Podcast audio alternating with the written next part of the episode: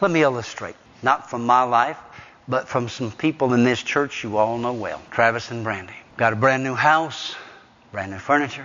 Moved into that house and that furniture. And you may say, well, now wait a minute, Jim, this, this analogy is not going to work because the mold grew in there and they had to move out. But they still had to pay the mortgage payment for almost five years. They could have easily said bankruptcy.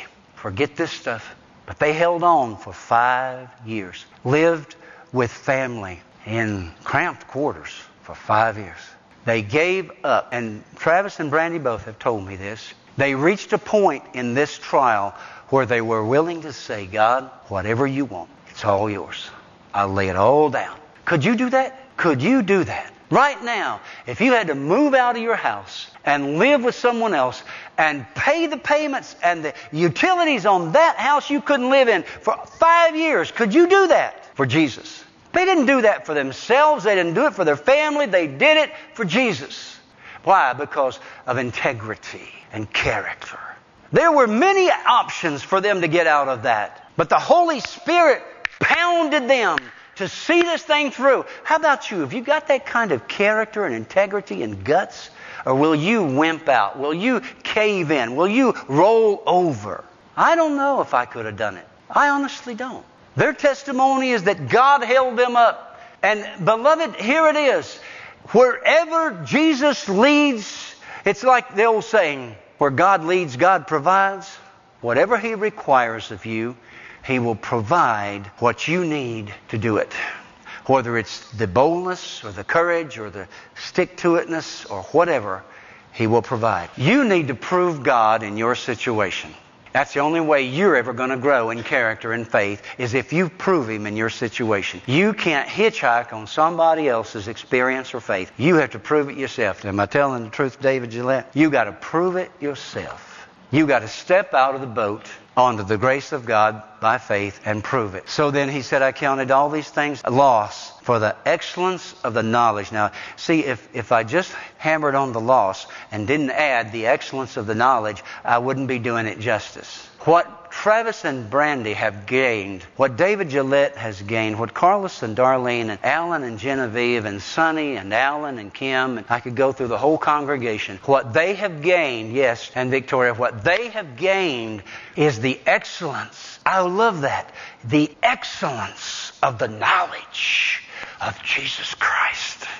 See, this is what makes our experience and our religion different from all others. You gain the knowledge of the person of Christ. That nobody can take from you. That is something that is so rich as to defy the measurement of value. That is something that is so awesome that they can stand you up against a wall and threaten to shoot you and you won't back down an inch.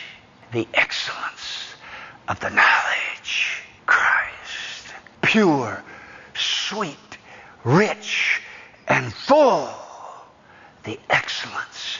That's why I can't preach five easy steps to success. That's why I cannot go along with the fluff that is preached from pulpits today because it leaves people without the excellence of the knowledge of Jesus Christ. And Paul added, and he knew that the people he was talking to, the Philippians, knew all too well the full impact of these next words. For Christ, for Christ, for Christ, why, why, why will you suffer loss?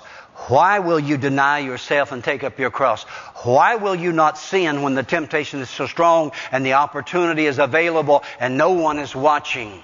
Why will you stand up and say when the temptation arises, like Joseph of old, when he had the opportunity to commit adultery or fornication, his reason was not, well, my mom and my dad told me I can't do that. His reason was not, well, my religion says. His reason was not that, well, you know what, we've got these rules that I have to obey. His reason was, I can't do that to my God. This is the excellence of the knowledge of Him that you must have and take with you everywhere you go because you'll be out of the reach of my voice. You'll be out of the reach of this church. You'll be away from even an open Bible someday. And whether or not you stand or fall will depend on your excellent knowledge of Jesus Christ. Whether you cave and roll over or whether you say to that temptation, it's wrong, not just because the Word says it, but because my Master says it to me. I cannot sin against my Master. If you haven't got there yet, you're still a blessed babe in Christ.